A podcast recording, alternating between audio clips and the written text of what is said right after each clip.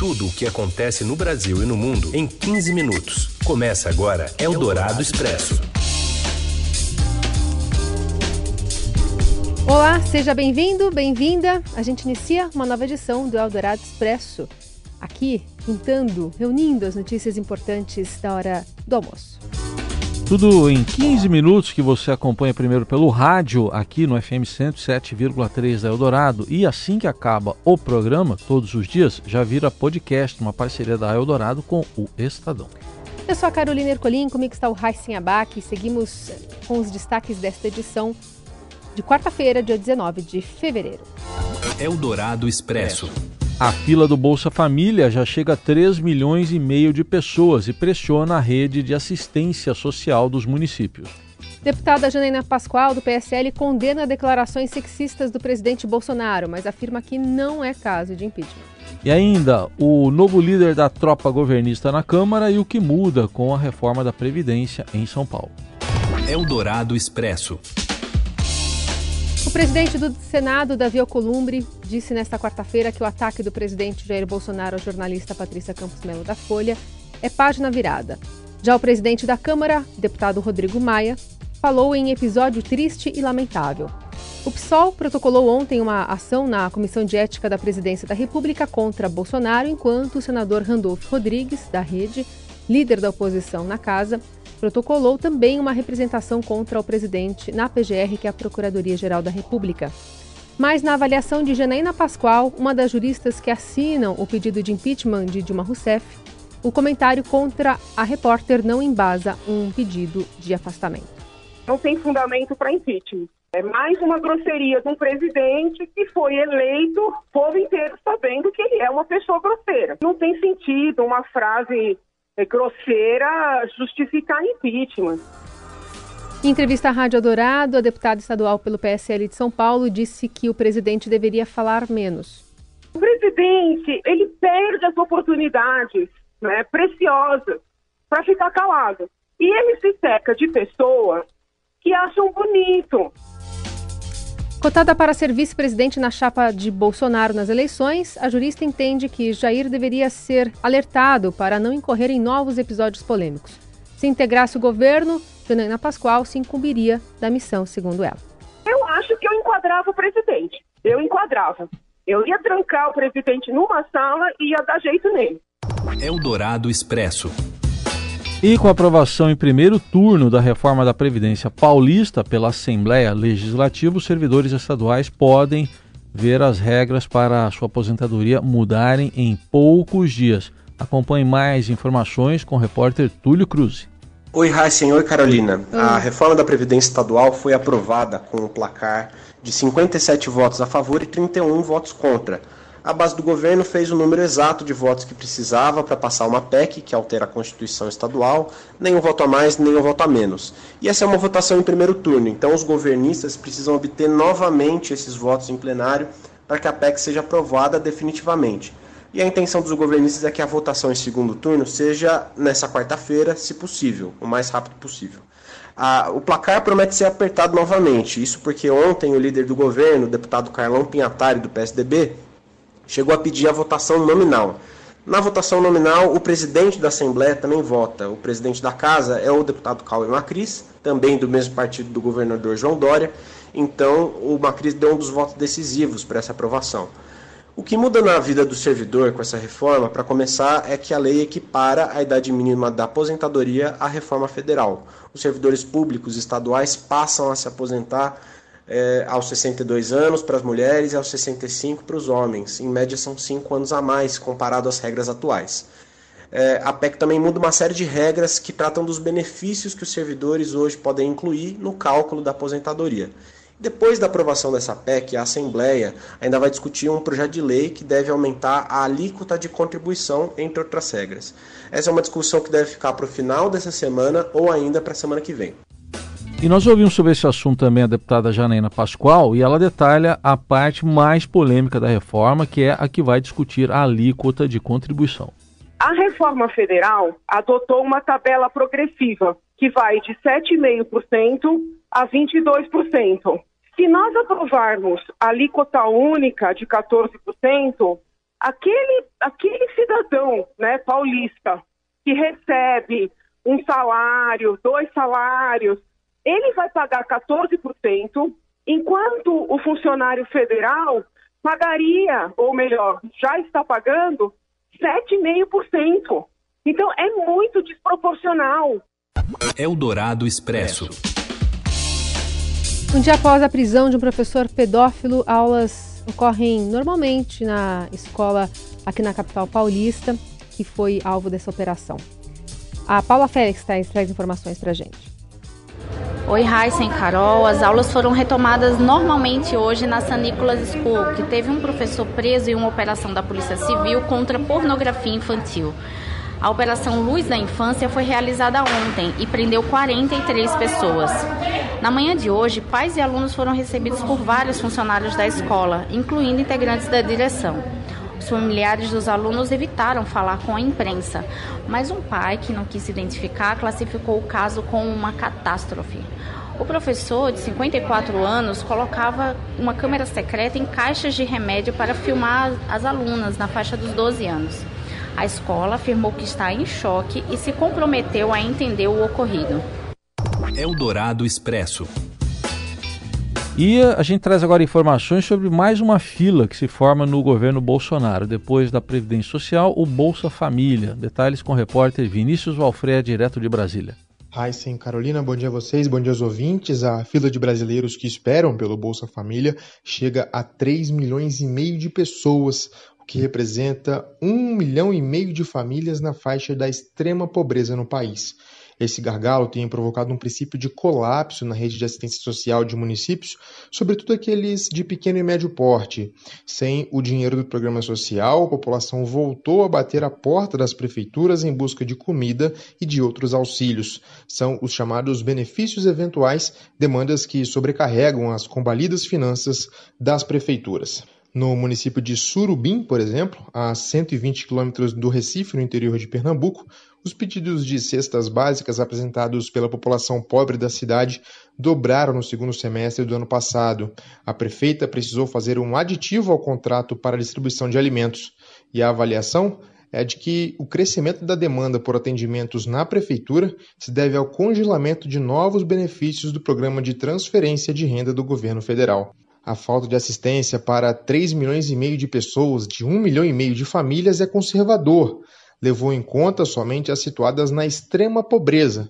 Quem está em situação de pobreza também tem direito ao benefício, desde que tenha na composição pessoas com até 17 anos de idade. Dados do Ministério da Cidadania apontam uma queda brusca no volume de concessões do benefício a partir de maio de 2019.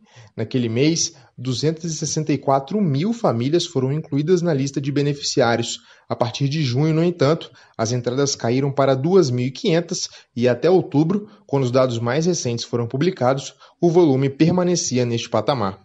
O Ministério reconheceu a redução no número de inclusões de famílias nos últimos meses e disse que isso será normalizado com a conclusão de estudos de reformulação do Bolsa Família. No entanto, técnicos consultados pela reportagem apontam que a redução drástica pode ter sido uma manobra para garantir o caixa necessário ao pagamento do 13º do Bolsa Família, promessa da campanha eleitoral do presidente Jair Bolsonaro. Eldorado Expresso. Demitido do Ministério da Cidadania, o deputado federal Osmar Terra é a escolha do presidente Bolsonaro para liderar o governo na Câmara. Se confirmado, ele vai substituir o deputado Vitor Hugo, que exerce atualmente essa função. Durante a posse do novo ministro da Casa Civil, Walter Braga Neto, que aconteceu ontem, Bolsonaro sinalizou confiança em Terra, demitido na semana passada. Em seu discurso, o presidente comparou o governo a um tabuleiro de xadrez e disse que nenhuma peça será deixada de lado. Segundo interlocutores, Terra, ao ser demitido, adotou uma postura resignada, pois tinha o objetivo de assumir alguma função do governo no Congresso. Eldorado Expresso. Durante uma audiência pública na Câmara Municipal de Marabá, no Pará, uma servidora pública do INCRA foi repreendida pelo secretário especial de regularização fundiária do Ministério da Agricultura. Quem explica tudo o que aconteceu é o repórter de Brasília, André Borges. Oi, André. Boa tarde, Carol. Boa tarde, Heisen.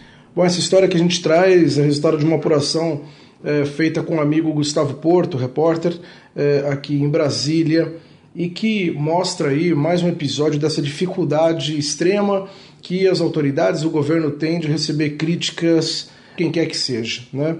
E, bom, é, dessa vez é, envolveu um, um secretário especial de regularização fundiária que cuida do INCRA, o INCRA, aquele órgão é, ligado à, à, regularização de terras do governo federal. Né? É o senhor é, Luiz Antônio Naban. O Naban é um amigo pessoal de Bolsonaro e que foi trazido aí pelo governo para, digamos, tentar dar fim aí a, a, essa complexidade toda da questão fundiária. Uma audiência pública acontecia em Marabá e durante essa audiência pública ali para poder definir o que, que seria feito é, na região para poder resolver é, os impasses ali fundiários, uma servidora do INCRA é, questionou o secretário perguntando para a Naban é, como que seria feito esse serviço, porque realmente a falta de estrutura local, etc. Enfim, questionamentos que são feitos justamente nessas ocasiões. O senhor Naban disse o seguinte, abre aspas, que ela devia se colocar em seu devido lugar e parar de criticar o governo. É, disse que essa servidora era só uma servidora simples que estava ali, seja lá o que isso significa, e que ela não devia ficar questionando, indagando a instituição é, que estava ali, inclusive os supervisores do INCRA. Mal acabou essa audiência pública, inclusive, a servidora foi informada que tinha acabado de ser alvo de um processo disciplinar, veja isso, porque havia questionado o governo sobre a falta de estrutura que tinha no local e como ia lidar com a questão fundiária ali na região de Marabá, no Pará. Eldorado Expresso. Portugal decide na quinta-feira, amanhã, se vai descriminalizar a eutanásia. Os textos propostos estabelecem a prerrogativa da morte assistida aos portugueses e também aos residentes no país, maiores de idade, com doenças incuráveis e em fase de sofrimento duradouro insuportável. Em janeiro, o Serviço de Estrangeiros e Fronteiras informou que o número de brasileiros vivendo legalmente em Portugal e que, portanto, poderá se beneficiar da lei em caso de sanção era de mais de 150 mil pessoas, representando uma em cada quatro imigrantes residentes no país. A morte assistida também está em debate na Espanha e é permitida em estados americanos, no Canadá e em outros países europeus. No Brasil, não há projeto para legalizar a prática. Eldorado Expresso. E no futebol tem uma novidade, parceria do Santos com a nova gestão agora privada do Pacaembu. Detalhes com o Robson Morelli. Alô, amigo! Olá, amigos! Hoje eu quero falar da parceria, informação fresca, informação quentinha, parceria do Santos com o Pacaembu. O Santos vai fazer pelo menos 10 jogos nesta temporada no estado Paulo Machado de Carvalho, que não é mais municipal, que não pertence mais à prefeitura. Uma empresa assumiu o controle eh, do Pacaembu e conseguiu fazer esse acerto para colocar jogos do Santos na agenda do estádio. O primeiro deles, dia 29, Campeonato Paulista Paulista contra o Palmeiras, um clássico, né? Clássico na cidade. Por que, que o Santos quer subir a serra, quer jogar aqui em São Paulo? Primeiramente porque tem muita torcida, tem muito torcedor santista na cidade. E também porque é visa conseguir arrecadar um pouco mais de dinheiro com as bilheterias, né? É, aqui no, no, estádio do Pacaembu é, poderia ter uma capacidade total, 32 mil pessoas, 30 mil pessoas, 20 mil pessoas que seja, né? Bem maior do público que a gente está vendo no Campeonato Paulista lá na Vila Belmiro. O pessoal lá de Santos fica meio bravo, vai tirar o meu time aqui da cidade. Eu gosto de ver o meu time todo fim de semana, todo meio de semana, mas aqui em São Paulo também tem público e o presidente Pérez é, ele havia se comprometido em dividir o Santos entre as duas cidades. É isso, gente. Falei, um abraço a todos, valeu! Eldorado Expresso. E um vídeo de um pai tentando distrair a filha para evitar que ela ficasse com medo dos bombardeios na guerra da Síria está causando comoção nas redes sociais. Nas imagens, Abdullah al-Mohammad aparece fazendo uma brincadeira com a sua filha, a Salua, de 4 anos, e nesse jogo, aí, entre aspas, criado por ele, toda a família deve rir assim que ouvirem o barulho de uma explosão ou de uma passagem de um jato.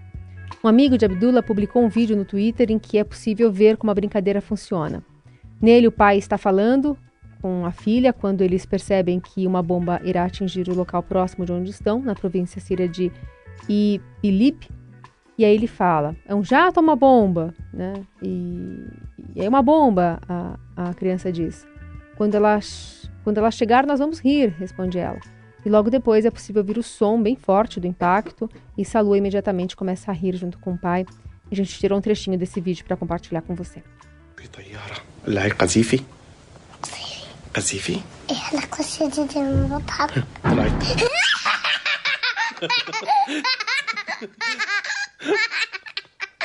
كيف ضحك ماو؟ إيه، إيه، قذيفي.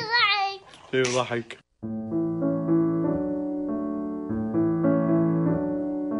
E internautas que visualizaram e compartilharam esse vídeo, está sendo muito compartilhado, fizeram logo comparações com o filme A Vida é Bela, do Roberto Benini, é cineasta italiano, diretor e também ator, né, no qual um pai, que o próprio Benini vive, tenta distrair o filho em um campo de concentração nazista durante a Segunda Guerra. A gente está ouvindo a trilha do filme A Vida é Bela. O, é o Guido e o. Acho que é Josué o nome do menino. É, acho que é Josué. Josué, o menininho lá em que ele faz ele faz ele entender que são jogos, brincadeiras, gincanas que estão acontecendo lá num campo de concentração. E a gente encerra assim o jornal e a edição do Eldorado Expresso desta quarta-feira. Amanhã tem mais. Uma boa quarta. Até mais. Você ouviu Eldorado Expresso tudo o que acontece no Brasil e no mundo em 15 minutos.